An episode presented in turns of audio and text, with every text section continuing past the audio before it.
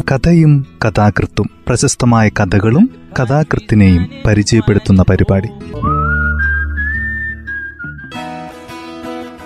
തയ്യാറാക്കിയത് ജോസഫ് പള്ളത്ത് എച്ച് ശബ്ദസഹായം സ്മിത ജോൺസൺ.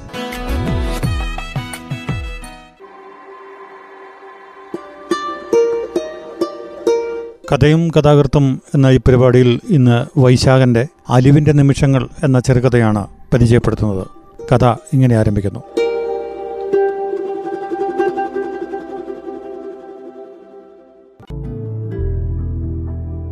കാർ അതിവേഗത്തിൽ മുന്നോട്ട് പോകുന്തോറും ഉഷയുടെ നെഞ്ചിരിപ്പ് വർദ്ധിച്ചു. ഇടയ്ക്ക് ട്രാഫിക് സിഗ്നലിൽ അത് നിന്നപ്പോൾ ഒരു നെടുവീർപ്പ് ഉയർന്നു. നെറ്റിയിൽ വിയർപ്പ് പൊടിഞ്ഞു. അലിയുന്ന കുങ്കുമപ്പൊട്ട് ഒരു ചുവന്ന നീർത്തുള്ളിയായി. മുന്നിലൂടെ അതിവേഗം ഒഴുകി വന്ന് ദിശ തിരിഞ്ഞകലുന്ന വാഹനങ്ങളിലും ഫുട്പാത്തിലെ ജനത്തിരക്കിലോ തങ്ങി നിൽക്കാത്ത കണ്ണുകൾ അകലെ ഉയർന്ന കെട്ടിടങ്ങളുടെ ആകാശരേഖയ്ക്ക് മുകളിൽ എവിടെയോ അലഞ്ഞു. പരിസരബോധം നഷ്ടപ്പെട്ടതുപോലെ. സുഗന്ധവാഹിയായ ഒരു കർച്ചീഫ് മുഖത്തിന് നേരെ പിടിച്ചുകൊണ്ട് അവളെ ശുണ്ടി പിടിപ്പിക്കുവാൻ അയാൾ പരിശ്രമിച്ചു. അവളുടെ വിജയേട്ടൻ മാഡം കർച്ചീഫ്? പുരികങ്ങൾക്ക് നടുവിലൂടെ ചാലിട്ടിറങ്ങിയ സിന്ദൂരത്തുള്ളിയെ സാരിത്തൊമ്പിൽ ഒപ്പിയെടുത്ത് ഉഷ തിരിഞ്ഞു നോക്കി. കട്ടിമീശയ്ക്ക് മുകളിലെ ചെറിയ മറുകിൽ ഒരു നുള്ളു കൊടുക്കുവാൻ പരിസരം അനുവദിക്കില്ല. അവൾ കണ്ണുകൊണ്ട് ഒരു നുള്ളു കൊടുത്തു. പിന്നെ പറഞ്ഞു വിയർപ്പൊപ്പുവാൻ പോലും ഇപ്പോൾ ശക്തിയില്ല. എന്നാൽ ഓവർ സെന്റിമെന്റ്സിൽ കിടന്ന് ഉരുളുന്ന കഥാനായിക അങ്ങനെ വിയർക്കട്ടെ? വിജയേട്ടൻ ഒട്ടും സെന്റിമെന്റലല്ല സമ്മതിച്ചു. ശിലാഹൃദയക്കാർ കളിയാക്കാനും തുനിയണ്ട. സിഗരറ്റ് പുകയേറ്റ് കണ്ണു ചുമന്നു. ഇത്രനാൾ ഇഷ്ടപ്പെട്ടിരുന്ന ഈ മണം ഇപ്പോൾ പെരുകുന്നു ഇപ്പോൾ ചൊരുക്കുന്നു. പെട്ടെന്ന് ഒരു നിമിഷാർദ്ധത്തിൽ നാട്ടിലെ കണ്ണിമാങ്ങകൾ ഊഞ്ഞാലാടുന്ന മാവിൻ കൊമ്പുകൾ മനസ്സിലെത്തി. തളത്തിന് പിന്നിലെ പായൽ പിടിച്ച നടയിൽ കുത്തിയിരുന്ന് അവൾ ഒരു തവണ ഛർദ്ദിക്കാനൊരുങ്ങി. ആദ്യത്തെ മനംപുരട്ടലിൽ ആകെ തളർത്തുന്ന നിർവൃതിയിൽ കണ്ണു നിറഞ്ഞു. തിരിഞ്ഞു നോക്കിയത് മുത്തശ്ശിയുടെ മുഖത്തേക്ക്. മുത്തശ്ശി ചിരിച്ചുകൊണ്ട് കണ്ണു തുടക്കുകയായിരുന്നു. വെൺമേഘം പോലെ നരച്ച മുടിക്കെട്ടിൽ തുളസിക്കതിർ ഒളിച്ചിരുന്ന് കളിയാക്കി. വീണ്ടും നെഞ്ചിലുള്ളതെല്ലാം തൊണ്ടയിലെത്തി. അവൾ ധൃതിയെ സാരി തലപ്പ് കൊണ്ട് വായ പൊത്തി. കാറിനുള്ളിൽ തന്നെ പുണ്യാഹം തളിക്കണോ? അതോ എന്റെ പുറത്തോ? ഞാൻ വേണ്ടെന്ന് പറഞ്ഞല്ല ഈ സമയത്തൊരു യാത്ര. അപ്പൊ അച്ഛൻ സ്വപ്നത്തിലെത്തി വിളിക്കുകയാണത്രേ. ഈ ഒരു വർഷം കാത്തിരുന്നത് എന്തിനാണ്? മൂപ്പര് സ്വപ്നത്തിലെത്താൻ. അച്ഛൻ ഉഷയുടെ മനംപുരട്ടൽ താനേ മാറി. ഈ നേരമത്രയും അദ്ദേഹം മാത്രമായിരുന്നല്ലോ മനസ്സിൽ. ഇന്നലെ തീവണ്ടിയിൽ കയറിയപ്പോൾ മുതൽ എത്ര രംഗങ്ങളാണ് മനസ്സിൽ തെളിഞ്ഞും മാഞ്ഞും കണ്ണുകളെ വിടാതെ ഇറനണീച്ചത് വിവാഹ നിശ്ചയത്തിന് അച്ഛൻ വന്നില്ല. തീരെ സുഖമില്ലാതെ ഏതോ നഴ്സിംഗ് ഹോമിൽ കിടപ്പായിരുന്നു. മുത്തച്ഛൻ ടെലഗ്രാം വായിച്ചു കഴിഞ്ഞ് ദീർഘനിശ്വാസം വിട്ടു. അമ്മയില്ലാത്ത കുട്ടികളെ ഇത്രകാലം വളർത്തിയതല്ലേ? ഇതും ഞാൻ വന്നില്ലെങ്കിലും അവർ നടത്തിക്കോളും. എന്നാണോ ആവോ അയാളുടെ ചിത്തം? നടത്താണ്ട് പറ്റുമോ തനിക്ക് പൂർണ സമ്മതാന്ന് എഴുതിയിരുന്നല്ലോ. അപ്പൊ കല്യാണത്തിന് എത്താലോ എന്നും ആവാം. നിശ്ചയ ദിവസം തളത്തിൽ മുതിർന്നവർ ഒത്തുകൂടി എന്തൊക്കെയോ കാര്യവിചാരം നടത്തി. തൂശനിലയിൽ അവിലും മലരും തുളസി കതിരും നിരന്നു. അവ നോക്കി നിന്ന നിലവിളക്കിലെ അഞ്ച് തിരുനാളങ്ങൾ പുലരിക്കാറ്റിൽ ഉലഞ്ഞു അതേ കാറ്റിൽ പടിഞ്ഞാറേ മുറിയുടെ ജനൽത്തിരകൾ പിടഞ്ഞു. ഉഷ അമ്മയുടെ ചിത്രത്തിന് താഴെ നിന്ന് വിതുമ്പി.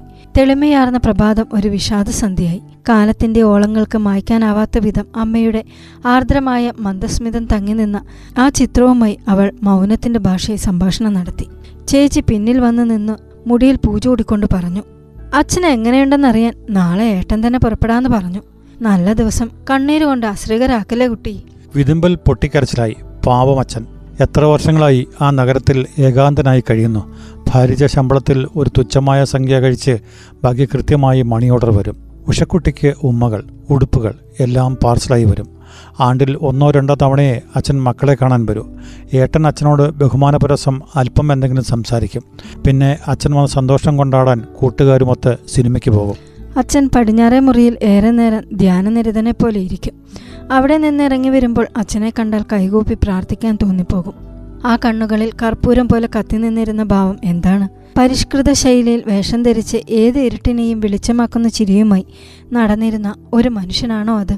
മദ്യവേനൽ അവധിക്ക് മുമ്പ് പരീക്ഷ എഴുതി വീടെത്തുന്ന വൈകുന്നേരങ്ങളിലൊന്നിൽ ഷർട്ടിടാത്ത ഒരു രൂപ ഗേറ്റിൽ കാത്തു നിൽക്കുന്നുണ്ടെങ്കിൽ ഉഷക്കുട്ടി കൂട്ടുകാരെയെല്ലാം മറന്ന് ഓടിത്തുടങ്ങും.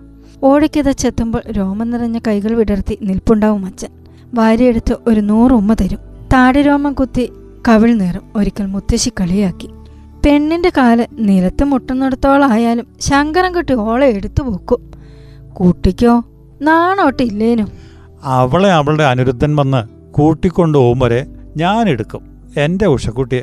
ഉഷക്കുട്ടി പിന്നെ തളത്തിലും തൊടിയിലുമെല്ലാം പൂത്തിരി കൊളുത്തിക്കൊണ്ട് പറന്നു നടക്കും.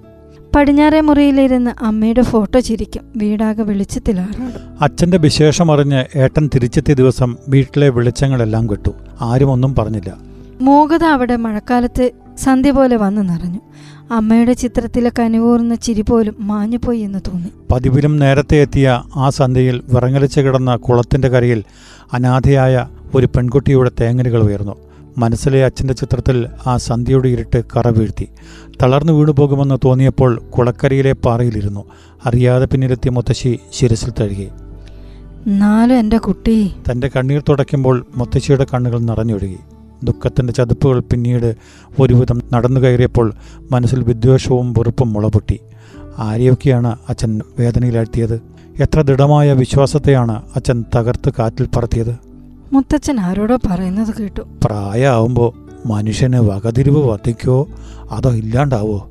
മകളെ ഒരു വഴിക്ക് അയക്കാറായപ്പോൾ ഒരു വിദ്വാൻ രണ്ടാം കെട്ട് നടത്തിയിരിക്കണ്. എന്നാലും ഒന്നറിയിക്കണ്ടേ? എനിക്ക് വിശ്വാസമാവണില്ല അല്പം ശാന്തതയോടെ സംസാരിച്ചത് വിവരമറിഞ്ഞെത്തിയ അമ്മാവൻ മാത്രമാണ്. എത്ര കാലം ഒരു മനുഷ്യൻ തന്നെത്താനെ അരിയും വെച്ച് താനെ വിളമ്പിയുണ്ട്. അങ്ങനെ കഴിയും. ഒന്ന് പാടില്ലാണ്ട് കിടന്നാൽ ആരാ നോക്കാൻ? ആർക്കും അമ്മാവന്റെ വാക്കുകൾ രുചിച്ചില്ല വെറുപ്പ് എല്ലാവരിലും ഖനീഭവിച്ചു കഴിഞ്ഞിരുന്നു. നാദസർവും തകിലും കുരവയും ചേർന്ന് മനസ്സിൽ മംഗളമുഹൂർത്തമൊരുക്കിയപ്പോൾ കണ്ണുകൾ പടിക്കൽ കാത്തു നിൽക്കുകയായിരുന്നു. നിറഞ്ഞ കണ്ണുകൾക്ക് മുന്നിൽ വഴിയും വെളിച്ചവും എല്ലാം അലിയാൻ തുടങ്ങി. പ്രളയത്തിൽ ഒഴുകിയെത്തുന്ന തിളക്കമുള്ള ഒരാലില പോലെ കൺമുമ്പിൽ മംഗല്യം ഒളിമിന്നി. ഇടിമുഴക്കിയ നെഞ്ചിനെ അടക്കാൻ വ്യർത്ഥമായി ശ്രമിച്ച് ഒന്ന് കണ്ണു ചിമ്മി തുറന്നപ്പോൾ കണ്ടു അച്ഛൻ. ചിരിക്കുവാനും കരയുവാനും ആവാത്ത ഒരു വിങ്ങൽ പോലെ മുന്നിൽ. ദക്ഷിണ വാങ്ങുമ്പോൾ അച്ഛന്റെ കൈകളുടെ വിറയൽ തന്നിലേക്ക് പകർന്നു.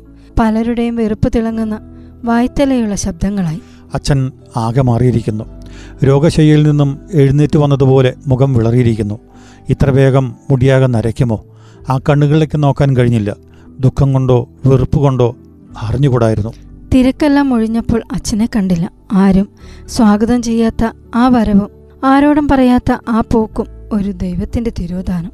പിന്നീട് ഒരു ഭാര്യയുടെ സുഗത നിമിഷങ്ങളിൽ വിജയേട്ടന്റെ നെഞ്ചിൽ തളർന്ന് കിടക്കുമ്പോൾ പോലും ചിന്തകൾ വേട്ടയാടി. എങ്ങനെ അത് സംഭവിച്ചു? അച്ഛനെല്ലാം മറന്നുവോ? ആരാണ് ആ സ്ത്രീ?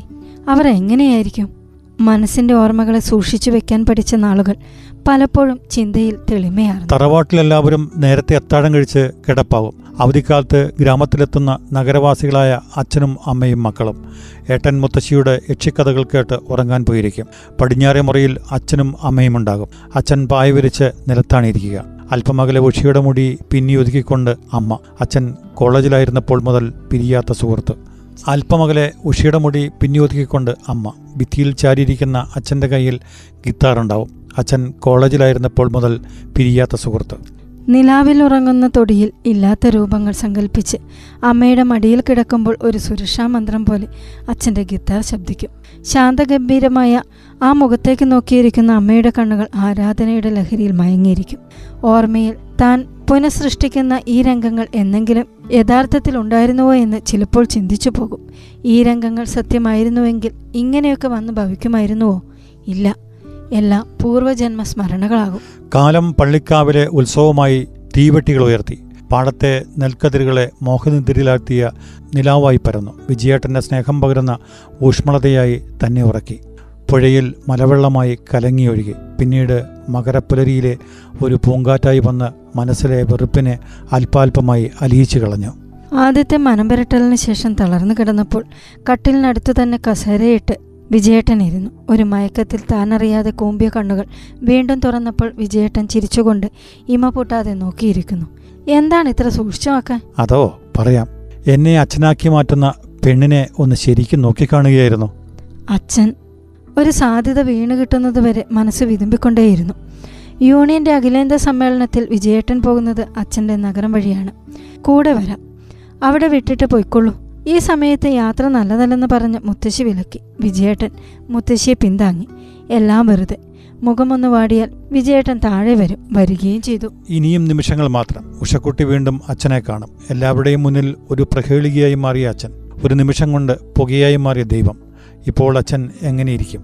പത്രങ്ങളും വാരികകളും ചിതറിക്കിടക്കുന്ന മുറിയുടെ മൂലയിൽ ജനാലയ്ക്ക് സമീപം വിട്ട ചാരുകസേരയിൽ ഭാവശൂന്യമായ കണ്ണുകൾ കൊണ്ട് ആകാശം നോക്കി കിടക്കുകയാകുമോ? അമ്മയില്ലാതായ ശേഷം രണ്ടോ മൂന്നോ തവണയെ അച്ഛന്റെ ഫ്ലാറ്റിൽ വന്നിട്ടുള്ളൂ. അല്പനേരം അവിടെ ഇരിക്കാൻ അച്ഛൻ സമ്മതിക്കാറില്ല. രണ്ടുപേരെയും കൂട്ടി പുറപ്പെടുകയായി. കടൽ തീരം ഏതെങ്കിലും പ്രദർശന മൈതാനം അല്ലെങ്കിൽ കുട്ടികളുടെ സിനിമാശാല ഒരിടത്തും നിൽക്കാതെ സഞ്ചരിച്ചുകൊണ്ടേയിരിക്കും. അമ്മയും കൂട്ടി സന്ദർശിച്ചിരുന്ന സ്ഥലങ്ങൾ കഴിവതും ഒഴിവാക്കുവാൻ അച്ഛൻ മനഃപൂർവം ശ്രമിച്ചിരുന്നുവോ? അച്ഛൻ എന്തിൽ നിന്നാണ് ഒളിച്ചോടിക്കൊണ്ടിരുന്നത്? എന്തൊരു വേദനയാവും നിശബ്ദനായ അച്ഛൻ അനുഭവിച്ചിരുന്നത്. ആരെങ്കിലും അതറിഞ്ഞിരുന്നുവോ? അമ്മ പറയാറുള്ളത് ഓർത്തു. എനിക്ക് കുട്ടികൾ രണ്ടല്ല മൂന്നാ. മൂത്ത കുട്ടി അച്ഛനായിരുന്നു. കുളിരുള്ള പുലരുകളിൽ കുട്ടികളുടെ പുതപ്പിനുള്ളിൽ ചുരുണ്ടുകൂടി മടിപിടിച്ച് കിടക്കാറുള്ള വലിയ കുട്ടി. ഒരു ചെറിയ പനി വന്നാൽ കൂടി അമ്മയുടെ നിരന്തര സാന്നിധ്യത്തിന് വേണ്ടി വഴക്കിടാറുള്ള കുട്ടി. പണം കയ്യിൽ കിട്ടിയാൽ കളിപ്പാട്ടങ്ങളും ചോക്ലേറ്റുകളും വാങ്ങി അത്യാവശ്യ സാധനങ്ങൾ വാങ്ങാൻ മറന്ന് വീടെത്തുന്ന പാവം കുട്ടി. എന്നാലും എല്ലാം മറക്കുവാൻ അച്ഛൻ എങ്ങനെ കഴിഞ്ഞു? ഈ കഴിഞ്ഞ ഒരു വർഷം ഒരു തവണയെങ്കിലും വന്നു കാണുവാൻ കൂടി ആഗ്രഹം തോന്നാതിരിക്കാൻ മാത്രം ഹൃദയകാഠിന്യം എങ്ങനെയുണ്ടായി? അച്ഛന്റെ മകൾ ഒരു അമ്മയാകുവാൻ തയ്യാറെടുക്കുന്ന വിവരം അറിയുവാൻ അദ്ദേഹത്തിന് ഉത്കണ്ഠയുണ്ടായില്ലേ? ഏതൊരു പിതാവും ആഹ്ലാദപൂർവം കേൾക്കാൻ കൊതിക്കുന്ന ആ വിവരം താൻ സ്വയം വന്ന് അറിയിക്കേണ്ടിയിരിക്കുന്നു. പെട്ടെന്ന് ഇളകിമറിഞ്ഞ മനസ്സിന്റെ അടിത്തട്ടിൽ നിന്നും വെറുപ്പിന്റെ ചുഴി ജനിച്ചു. അത് വേഗത പൂണ്ട് ചുറ്റിത്തുടങ്ങി. ടാക്സി നിന്നു. വിജയേട്ടൻ വെറുതെ ധൃതി അഭിനയിച്ചു തുടങ്ങി. നേരത്തെ സ്റ്റേഷനിൽ നിന്ന് ഫോൺ ചെയ്ത് അച്ഛൻ വീട്ടിൽ തന്നെയുണ്ടെന്ന് ഉറപ്പുവരുത്തിയപ്പോൾ പറഞ്ഞതാണ്. ഞാൻ അധികനേരം അവിടെ നിൽക്കില്ല. വണ്ടിക്ക് നേരം വൈകും. പുറപ്പെടുന്നതിന് മുമ്പ് ഇവിടെ പലരെയും കാണാനുണ്ട്. എന്തൊക്കെ പറഞ്ഞ് ഞാൻ മടങ്ങും. നിങ്ങൾ അച്ഛനും മകളും മുഖാമുഖം നേരിടുമ്പോൾ ഞാൻ അവിടെ ഉണ്ടാവില്ല. ടാക്സി കാത്തുകിടന്നു വിജയേട്ടൻ സുപരിചിതനെപ്പോലെ ഗേറ്റ് തുറന്ന് അകത്ത് കയറി. കോളിംഗ് ബെല്ലിന്റെ ശബ്ദം ഉള്ളിലെവിടെയോ തേങ്ങി. രക്ഷപ്പെട്ടോടുന്ന തടവുകാരന്റെ കാലിൽ ചങ്ങലത്തുണ്ട് പോലെ അത് രണ്ട് തവണ കൂടി ആവർത്തിച്ചു. ഉഷ നേരം വൈകി വീടെത്തിയ ഒരു കുട്ടിയെപ്പോലെ പരുങ്ങി. വിയർക്കുന്ന കൈത്തലം സാരിത്തുമ്പിൽ തുടച്ചു. നെഞ്ചിനുള്ളിൽ ഉഷയെന്ന പഴയ സ്കൂൾ കുട്ടി ദുസ്വപ്നം കണ്ടു ഞെട്ടിയുണർന്ന് കണ്ണു തുറക്കാൻ പോലും ഭയന്ന് അച്ഛനെ പരതി. വാതിൽ തുറക്കപ്പെട്ടു. വിളറിയ മുഖമുള്ള ഒരു സ്ത്രീ. കറുത്ത കൺതടങ്ങൾക്ക് മുകളിൽ ദൈന്യതയുടെ നീരോട്ടമുള്ള കണ്ണുകൾ. പരമമായ കാരുണ്യം അർത്ഥിക്കുന്നതുപോലെ തെല്ലൊന്നു കുനിഞ്ഞ ആ മുഖത്ത് നിമിഷാർദ്ധത്തിൽ ബാഷ്പീഭവിച്ച ഒരു പുഞ്ചിരി. ഉഷ ക്രൂരമായ ഒരു സുഖവാഞ്ചയോടെ അവരെ നോക്കി. മനസ്സിലെ ചുടിയുടെ ഗതിവേഗം കുറയുകയായിരുന്നു. വരൂ വരൂ.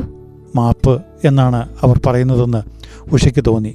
സാരിയുടെ മുന്താണി തോളിലൂടെ വലിച്ചു മുറുക്കി സ്വയം വീണ്ടെടുക്കാൻ അവർ ബന്ധപ്പെട്ടു അവൾ ബന്ധപ്പെട്ടു വിജയേട്ടൻ പിന്നെ നിൽക്കാനായി ശ്രമം. അടുക്കും വൃത്തിയുമുള്ള മുറിയിലേക്ക് ഉഷ കടന്നു ചെന്നു. അഗാധതയിൽ വെളിച്ചമെത്താത്ത ഏതോ തടവറയിൽ കിടന്ന് ദീനം ദീനം നിലവിളിക്കുന്ന ആരുടെയോ തളർന്ന ശബ്ദം ആ മുറിയിലെ വായുവിൽ തങ്ങി നിൽക്കുന്നത് പോലെ ഉഷ തിരക്കിട്ട് മുന്നോട്ട് നീങ്ങി. അതാ അച്ഛൻ പഴയ ചാരുകസരയിൽ തന്നെ. അമ്മയുമുണ്ടല്ലോ പിന്നിലെ ചുവരിൽ. എല്ലാവരെയും നോക്കി ചിരിച്ചുകൊണ്ട്. വായുവിൽ നേരെ ചലനം പോലും ഉണ്ടാക്കാതെ ആ സ്ത്രീ അകത്തെ മുറിയിലേക്ക് പോയി. അച്ഛൻ നിവർന്നിരുന്ന് കണ്ണട ഊരി ഉഷയെ നോക്കി. ഞൊടിനേരം ആ കണ്ണുകളിൽ ഒരു പ്രകാശം മിന്നി നിന്നു. ചുണ്ടുകൾ വിറച്ചു. നെറ്റിയിൽ അനേകം ചുളിവുകൾ തെളിഞ്ഞു. അച്ഛൻ എന്തോ പറഞ്ഞു. അത് ഉഷയ്ക്ക് കേൾക്കുവാൻ കഴിഞ്ഞില്ല. അവൾ നിത്യവും സ്കൂൾ വിട്ട് വീടെത്തുന്ന നാട്ടുവഴിയിലൂടെ പുസ്തകക്കെട്ടുമായി ഓടി കിതപ്പിൽ നെഞ്ചുവിങ്ങി പൂക്കുവയിൽ പോലെ അച്ഛൻ ചിരിച്ചു. അവളുടെ വിജയേട്ടൻ എന്തൊക്കെയോ പറഞ്ഞൊപ്പിച്ച് ഇറങ്ങി രക്ഷപ്പെട്ടതും വെളിയിൽ കാത്തുനിന്ന കാറ് അകന്നു പോയതും അവൾ അറിഞ്ഞില്ല. അച്ഛൻ ഇമവെട്ടാതെ മകളെ തന്നെ നോക്കി. മകളും കണ്ണിറയെ അച്ഛനെ കണ്ടു. ഏതോ പുരാണ കഥയിൽ ചെയ്യാത്ത കുറ്റത്തിന് ശാപമേറ്റ് വൃദ്ധനായിത്തീർന്ന ഒരു കുട്ടിയെപ്പോലെ അച്ഛൻ ഇരിക്കുന്നു. എന്തെല്ലാമാണ് അച്ഛനോട് ചോദിക്കണമെന്ന് കരുതി മനസ്സിൽ ഉരുവിട്ടിരുന്നത്? വിജയേട്ടൻ പോയി കളഞ്ഞല്ലോ.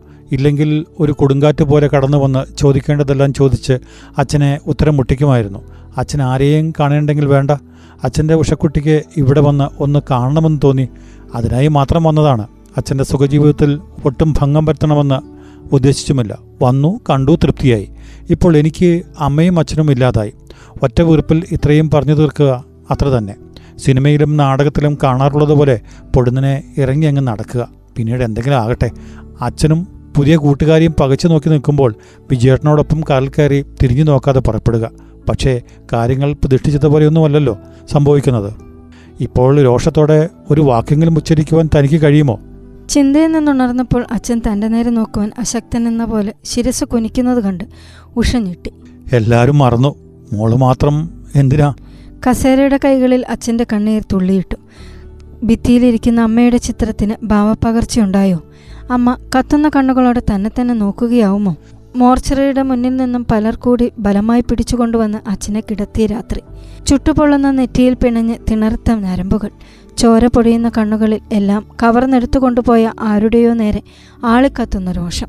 മണിക്കൂറുകളോളം ശിരസിൽ ഐസ് ബാഗ് വെച്ച് അച്ഛനെ കിടത്തിയിരുന്നു. ശക്തിയേറിയ ഉറക്കമരുന്നുകളുടെ തടവറകൾ ഭേദിച്ച് സത്യങ്ങളുടെ ലോകത്തിൽ തിരിച്ചെത്തിയപ്പോൾ ഉഷക്കുട്ടിയുടെ ഇളം കൈകൾ പിടിച്ചടുപ്പിച്ച് ഉമ്മ വെച്ചു. നിറഞ്ഞൊഴുകിയ കണ്ണുകൾ തഴുകി തുടച്ചതും ആ കൈകൾ തന്നെ. അച്ഛൻ കൊണ്ടുവന്ന ആ ടോഫിയുടെ തിളങ്ങുന്ന കടലാസുകൾ പുസ്തകത്താളുകളിൽ ഇതുപോലെ സൂക്ഷിച്ച ഫ്രോക്ക് ധരിക്കുന്ന കുട്ടിയിൽ നിന്നും തളിർച്ചിറകുള്ള മനസ്സെന്ന പക്ഷി പറന്നുയരുകയാണ്. സ്വന്തമാക്കലിന്റെയും പരിത്യക്തതയുടെയും തിരകളിളകുന്ന ജീവിതത്തിനുപരി അനന്തതയുടെ ജ്യോതിർലോകത്തിലേക്ക്. ഉഷ അറിയാതെ മിഴികൾ വീണ്ടും അമ്മയുടെ ചിത്രത്തിലേക്ക് ചിറകടിച്ചെത്തി. ഗതകാല രാത്രികളിൽ നിന്നും ഉയരുന്ന ഗിത്താറിന്റെ ഹൃദയംഗമ സംഗീതം അവൾ കേട്ടു. അമ്മ ചിരിക്കുകയാണ്. അമ്മയാകുന്ന മകളെ നോക്കി. കുട്ടിയാകുന്ന അച്ഛനെ നോക്കി. ഭൂതവും ഭാവിയും ഒഴുകിച്ചേരുന്ന പവിത്രമായ ഒരു സംഗമ ബിന്ദുവിൽ നിന്നുകൊണ്ട് അവൾ കൈനീട്ടി. അച്ഛന്റെ കുനിഞ്ഞ ശിരസ് തന്നിലേക്ക് ചേർത്ത് പിടിച്ചു. വാക്കുകളില്ലാത്ത സാന്ത്വനത്തിന്റെ ഭാഷയിൽ അവൾ എന്തൊക്കെയോ പറയുവാൻ ശ്രമിച്ചു. കഥ ഇവിടെ അവസാനിക്കുന്നു. വൈശാഖന്റെ അരിവിന്റെ നിമിഷങ്ങൾ എന്ന ചെറുകഥയാണ് ഇന്ന് ഈ പരിപാടിയിൽ അവതരിപ്പിച്ചത്.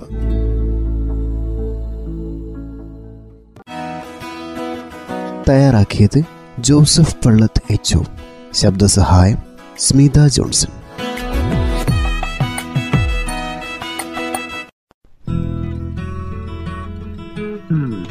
കഥയും കഥാകൃത്തും പ്രശസ്തമായ കഥകളും കഥാകൃത്തിനെയും പരിചയപ്പെടുത്തുന്ന പരിപാടി.